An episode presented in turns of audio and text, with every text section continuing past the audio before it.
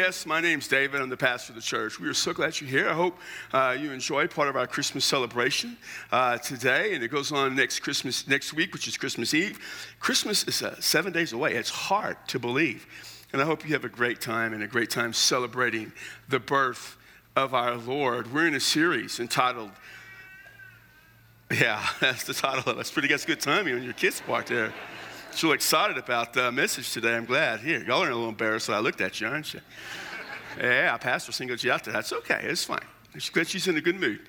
Uh, what's the name of my series? Uh, the Day the Lord Forever Changed. That's the name of the series. Because when Jesus came, the world changed. I mean, it really did. And uh, the thing that I really want to stress in this series is that the birth of Jesus is a turning point in human history. It was a pivotal event that signified something was about to occur, something different was happening. Indeed, the life has never been, never been the same. We began, there's a series which is in the book of Luke. We began a couple of weeks ago with a message entitled The Day the Lord uh, Spoke Again. And, uh, you know, the Lord had, had not revealed anything new for over 400 years. And then with the coming of, of John, the forerunner to the Christ, he's saying the Messiah is coming. So the day the Lord spoke again was important. Last week we saw uh, the message, the day uh, the Lord revealed his plan, where he shared with us that uh, we see that he came to Mary, and we see through Mary that he shared with us uh, that, the Christ was coming through this young girl. And we see the virgin birth and the importance of the virgin birth to our faith and the importance of the virgin birth in terms of, of our salvation. Uh, today we come and continuing along in this series with the day the Lord received his praise found in Luke chapter 1. Because with the coming of Jesus, it's the coming of praise, unbelievable praise. And here's what I want you to see, really, from the message today that at Christmas, we praise God for who He is and for what He did and does. We pray God, praise God for who He is and what He did in what he does. We come to the Song of Mary. It's really a psalm, like an Old Testament psalm, uh, similar to the Song of Hannah. Uh, it, it's a beautiful reflection of her, uh, her thoughts in relationship to what's going on in her life. Kind of has basically two parts to it, almost like two stanzas or verses. And so we come today to talk about Mary's song. Look at verse 1, which deals with the who. The who the song is about. There's a lot of people that inspire songs. Now, I'm not, I'm not, because this is a younger crowd, I'll use this, guess, a little bit. I'm not a Taylor Swift person, fan. I don't really know any of her songs, maybe one that I can recognize. But I hear that you never want to be a guy who dates Taylor Swift because eventually you're going to be the source of one of her songs, and it's never good. I grew up in the 70s, you know, Carly uh, Simon had a magnificent hit, You're So Vain. Everyone wondered who was it written about? It kind of narrowed down to three people. Was it written about Warren Beatty, which I think ultimately it was, or Mick Jagger, or was it written about James Taylor? Who was the song about? But no one in contemporary culture has ever had more songs probably written about them than Pattie Boyd. You may not know who Pattie Boyd is. There's no song with the name Pattie in it, really.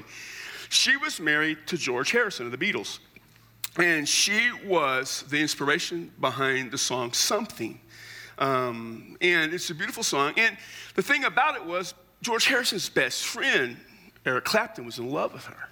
And Eric Clapton wrote an all time rock and roll classic about her called Layla. Don't know why he went from Pattie to Layla, but he did. Harrison wrote another song about her. Clapton would write another song after she and him got married. At one point, they ended up getting married. He wrote the song Wonderful Tonight.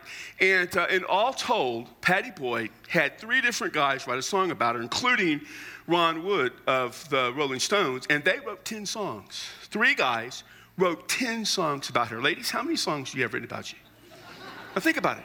Some of you are here with your husband, your boyfriend or whatever, look at that guy and ask him, why have you never written a song about me?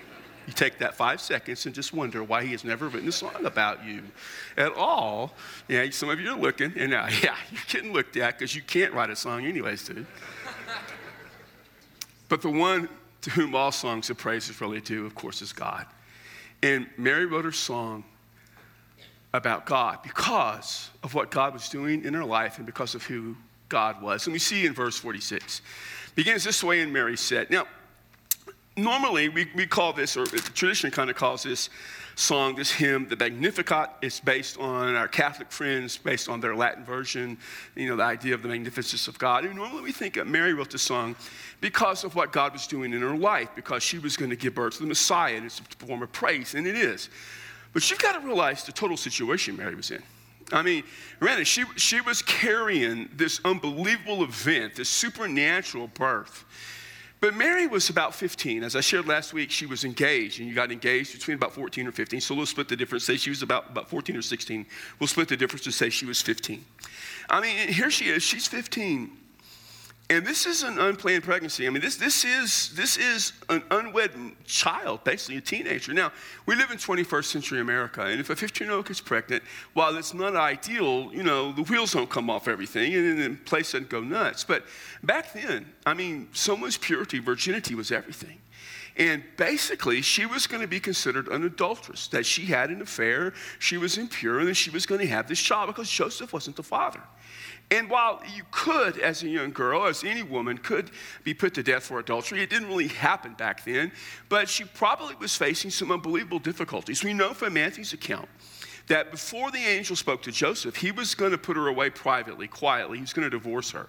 Um, that would be the least of her problems. I mean, she was going to have to go home and live with her family. I mean, you're a Jewish father back then, and you gave your teenage daughter away to be married, and then she turns out pregnant. I mean, that is the height of scandal. And no one's going to buy the line about the Holy Spirit. No one's buying that line unless an angel appears to you. And then, if you're Joseph, you might. Now, Mary's mother might eventually buy it. Eventually, in time, her family would come to believe it. But I mean, she's looking, she has no idea what's going to happen. She's going to probably be shunned by her community, by her family. She's going to be mocked and ridiculed, labeled as an adulteress for her entire life. And if Joseph won't marry her, probably no one will marry her. She's facing all of this. She says, My soul exalts the Lord. Now, verse 46 and verse 47 are probably parallel statements. And they're emphatic. They emphasize and reinforce each other. The soul is the, who you really are. Now, Mary would have given this song in Hebrew. And when Luke, either from talking to her or close family members to her to get what the song was, would have put it in Greek because it has such a fullness as he writes his gospel in Greek. So he uses the word soul, which speaks of the inner self. It's the real you. Some of you talk about wanting to find your soulmate, that person to spend your life with. When, whenever something happens, what you immediately think of, or your first reaction before you process anything, that comes from your soul. That is who you really are. My soul exalts, it magnifies, it lifts up the Lord. And if speaking of the Lord, she's talking about the, the, the Lord as she knows him from what we call the Old Testament. Remember, she's Jewish. And to her, the Lord is Yahweh, the personal God of Israel. She says, I'm right now finding out that I'm going to have the Messiah, knowing that I may go through some unbelievable times of suffering, that I may be ridiculed and mocked. Who knows what will happen? I may be cast out on the streets. I am going to lift up our Lord. In verse 47, it continues when she says, And my spirit has rejoiced in my God. My spirit is rejoicing in God. Spirit is like the soul, rejoice, like exalt, you know, God like the Lord. My spirit has rejoiced in God, who is my Savior. Now, normally when we think of the word Savior, we almost always think of as Jesus. I mean, that's how we present Him as our Savior. I mean, that's how I present Jesus to people who need Him. You need someone to save you from your rebellion and your sin. The word Savior comes from the concept of being rescued to do what you cannot do. Mary is not at a point, you know, in life where they're thinking that Jesus is the Savior, though He is, and she, you know, the name Jesus, the God saves, the Lord saves, knows that. But ultimately, it's the recognition that God's the one who saves. Now, whether she's thinking from the historical perspective that God has always saved them, or thinking the future, or just thinking about her own life, she praises the God who is the one who saves. In verse 48, she says this For he has regard for the humble state of his bondslave. The word regard means to think about. He's thinking about me. Now, she considers herself a servant. The word bond slave, slave, servant, same thing, the Greek word. There's no difference really back then between someone who was a servant and someone who was a slave. It was the same social status. She was the bond slave, she was the one who served. It was a sign of humility, and she came from a humble background. He has regard. God thinks about me. No one thought about servants back then. No one cared about the humble, the poor. And people didn't worry or think about them. And she says, But God thinks about me. Behold, from this time on, all generations will count me blessed. The idea of generation is really the idea of people. Now, she's thinking of Israel. She's thinking every Jewish girl wanted to be the one who had the Messiah. I mean, that was, that was like the ultimate thing for all women to do. And so, because she's going to have the Messiah, she's going to think, for all time, for all of the kingdom, from now on, because the Messiah is going to come and establish this kingdom of the Jews, that's how they all thought, I'll be the one they think about. Now, she's true. She would be the one counted blessed, but it's not about from the Jews, it's from the Christians who predominantly, by the way, are Gentiles. We do consider her blessed. I mean, some of our Christian friends more so than others, but we all recognize the importance of Mary. Now, the word blessed is important.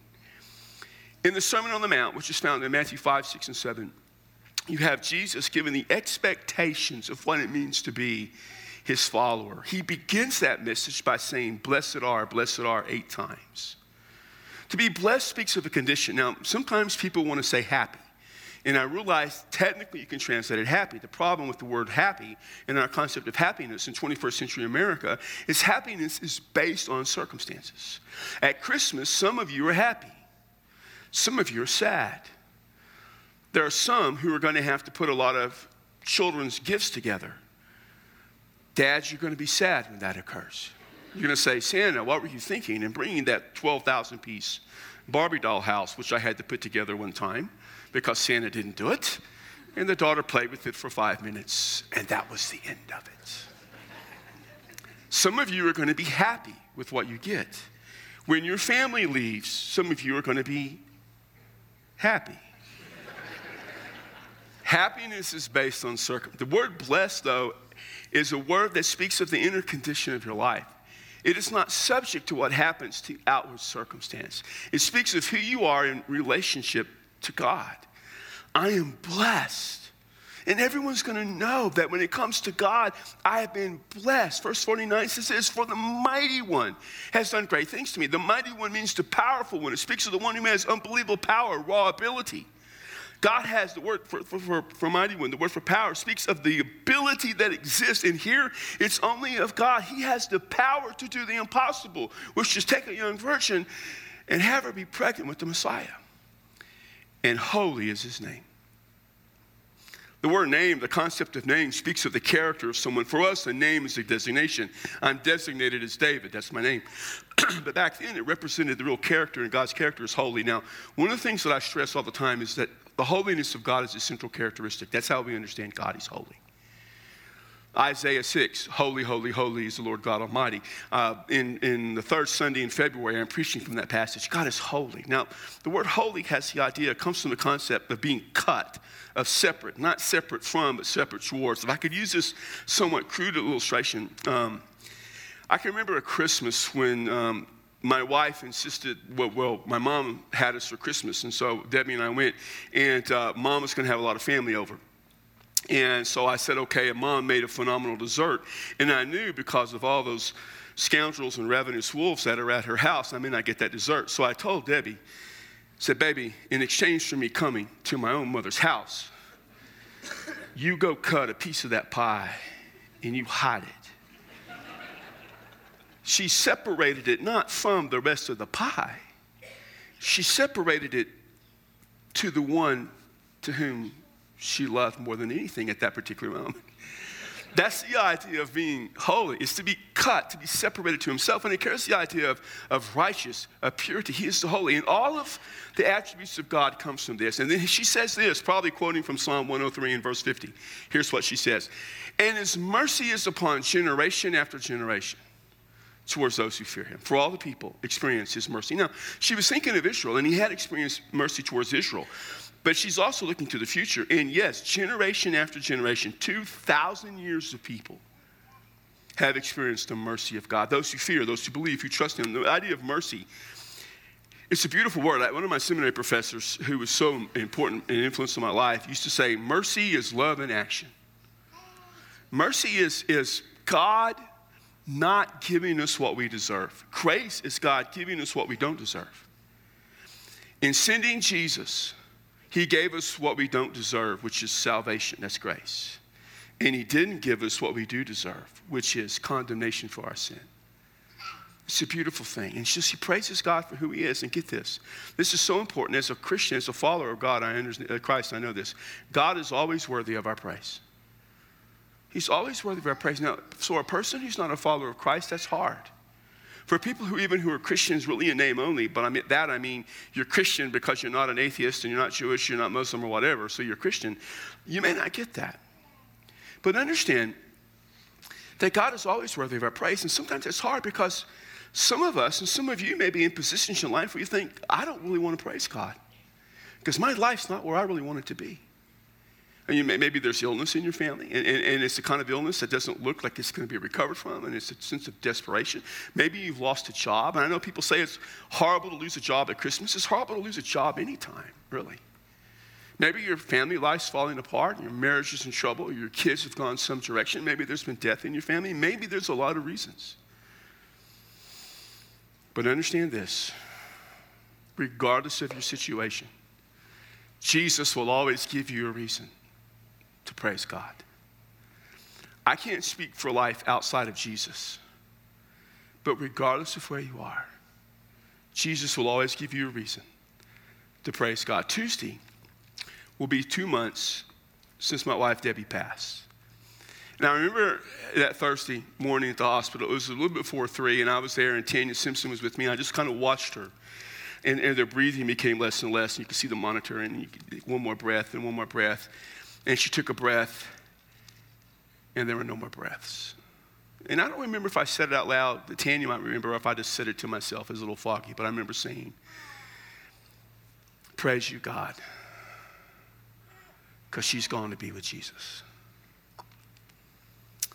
And Lord, I can't ask for more than that. She's going to spend eternity with Jesus, and I will too one day. You know, the thing when you follow Christ that you understand that we work so hard to help people come to a relationship with Jesus for all eternity. Eternity is a long time. Only part of it spent on this earth. The rest is spent with Him. And I think sometimes we forget as a follower of Jesus, as hard as life can be, for whatever reason, because of the job, because of the marriage, because of illness, because of death, because of whatever, when you have Jesus, you always have a reason to praise God. Christmas reminds us of that. He is the Holy One who is our Savior and we praise Him. Mary's song, verse 2, deals with the what. What is it God has done? So we see then in the very next verse, verse 51, He has done mighty deeds with His arm. The word mighty deeds is the concept of miracles. Only He can do. Mary says, with His arm. And He didn't even his whole body, He says with His arm. You know, she, she's a virgin who is going to have the Messiah God can do mighty deeds. He has scattered, or like seeds thrown into the wind, those who were proud in the thoughts of their heart. It speaks of those who were rebellion against God. I don't know what she was thinking of. Was she thinking of the past? Maybe she was thinking of the people who would oppose her, who would mock her, who would make fun and ridicule her and their proudness. But it wouldn't be long after this till a guy named Herod, who was king of Israel, though a vassal to the Romans, he was going to try to kill Mary's son. And he would die unsuccessful. Caiaphas later on and Pilate would kill Jesus, thinking it was over, only to see Jesus rise three days later. Now listen, people for 2,000 years have been trying to either destroy Jesus or those who follow him. And they are scattered from the Lord, the mighty one. Verse 52 says, He has brought down rulers from their thrones. Rulers will be dynasties. In the history of Mary's people, the Jews, he had destroyed Pharaoh and the Egyptians. He destroyed Nebuchadnezzar and the Babylonians. We know that he would destroy the Romans. Listen, the Romans would defeat Israel. In 70 AD, Mary might have actually lived long enough to see it. She'd have been in her mid 80s. But Rome would go into Jerusalem, destroy the temple, destroy the city, destroy their religion. And then they would spend the next 250 years trying to destroy the Christian faith, only they would be unsuccessful. God brought down the Romans. He brought them down hard. He has exalted instead those who were humble. He would bring down the proud, he would bring down the rulers. But here was Mary from the humblest estates, and he would lift them up. Not to be glorified, but it means he would lift them up. Because God is always working in the lives of people, even the humblest of people, even those who struggle the most. He is always working in your life, whether you know it or not, to lift you up. And as a follower of Jesus, you need to understand that. That's what he does for you in Christ. Verse 53 says he has filled the hungry with good things and sent away the rich empty handed. Now, oftentimes, the hungry or poor are in opposition to the rich. One represents those who follow God, those who don't. Now, there are rich people who have always followed God, obviously still do today, and there are poor people who reject Jesus all over the world. But it, it's, it, the idea is to kind of bring in comparison. Now, for us, it's hard to grasp this because all of us are considered rich by the standards of that day. All of us are wealthy by the world in which they lived. Back then, there were people who had literally nothing. They didn't even know if they were going to eat. They didn't know if they could eat. And there was no government, there were no relief organizations, no charities. There were no people on the side of the road. When you begged, he would stop and give you $5. There was nothing. And so they had to depend upon God because they had nobody. Well, the rich oftentimes oppressed the poor, and the idea was they depended upon themselves. So they were kind of classified this way, but he takes care of those who depend upon him, is what it means. Verse 54 says, He has given help to Israel, his servant. The word servant means like boy servant, boy, child servant. He looks at Israel as a child, he's always given them help historically. He said, in remembrance of his mercy because of his love and action. He remembers them. He remembers they're his people and he helps them. And here she is, Mary, about to give birth to the Messiah, the one who is sent to help Israel. We understand the one who is sent to help all people come to God. And thinking back on the history of Israel, she says this in verse 40, 55. As he spoke to our fathers, to Abraham and his descendants forever, she, as a Jew, would trace her ancestry back to Abraham. Ancestry.com. That's what she had. Abraham. Every Jew goes back to Abraham. I don't know where you come from. People ask me, Do you want to know your ancestry? I'm like, No way do I want to know where the Burroughs clan came from. I have an idea from folklore and mythology. It's not good. Don't want to know. So, some people evidently wanted to know because I find out from time to time I have people who are in my past who look me up. We're related. I did not know that. Did not want to. One more person who wants something for Christmas. Don't need that at all. So, ancestry, back to Abraham. And, and for the Jew, Abraham, it was through him that salvation would come. Now, we understand as followers of Christ and in the world we live in that all of salvation is traced back, in essence, to Abraham in the sense that God promised he would save the world through him. But she recognizes God working, and this is the important part. She sees God always at work from the time of Abraham all the way up into her. He is working through her and will continue to work through her and through her child. She praises God for what He's done and what He's doing. And she recognizes that in the world in which they live, while Rome is this unbelievable power that will actually seek to put her child to death and all his followers at some point. She knows something so important that you and I need to realize that no person, authority, or condition is more powerful than God. That is the song of Mary. It can be the song of your life. No matter where you are in your life, there's no situation more powerful than God. There's no person in your life who's oppressing you more powerful than God. There's no authority that you face more powerful than God. He always works through everything, through the humblest of servants, to overcome Herod, Caiaphas, Pilate, the Roman Empire. He always overcomes. Now, I know that it's easy for us to think, well, but my situation is different. My situation is unique, and I get that. But Mary had a pretty unique situation too. She was a virgin, going to give birth to the Messiah, didn't know if anyone would believe her. That's pretty unique. Please understand that regardless of the uniqueness of your situation, God is always aware of it.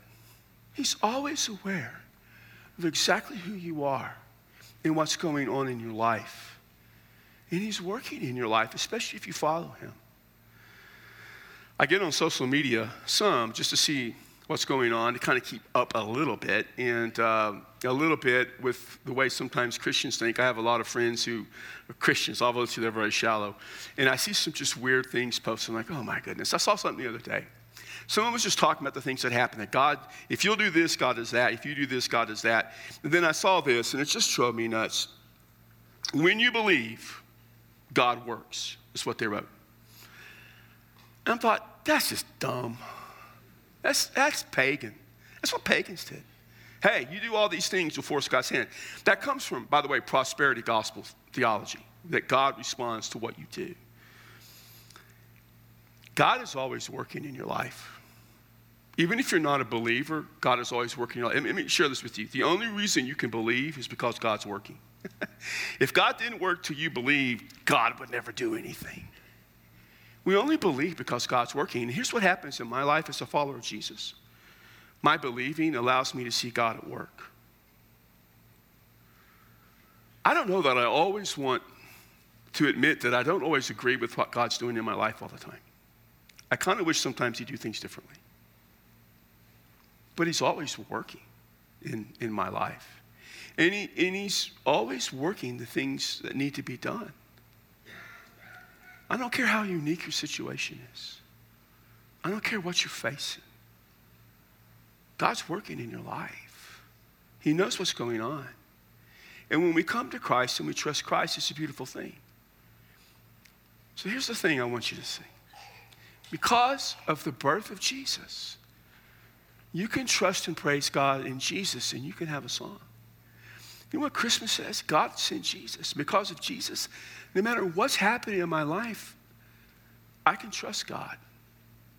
I can praise God in Christ. I can do that. You can do that regardless of where you are. Listen, I know some of you are, are not where you want to be. And some of you are thinking, God, I really don't like being where I am right now. Why am I here? I get that. But you've got to trust that God's going to take you where He wants you to be, the way He wants to get there. And you've got to let go and quit trying to, you know, drive that car. And to quote that great theologian, you know, Karen, with Jesus, take the wheel, you know. Just kidding. Don't do that. Stupid. You've got to let God in Christ take you where He wants you to be.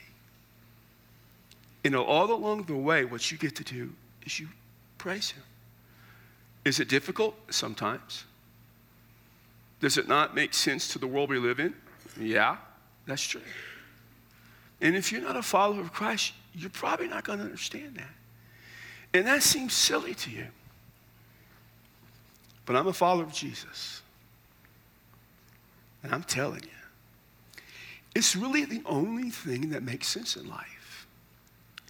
Is that by trusting Christ, I know I can praise God in all the circumstances that come my way.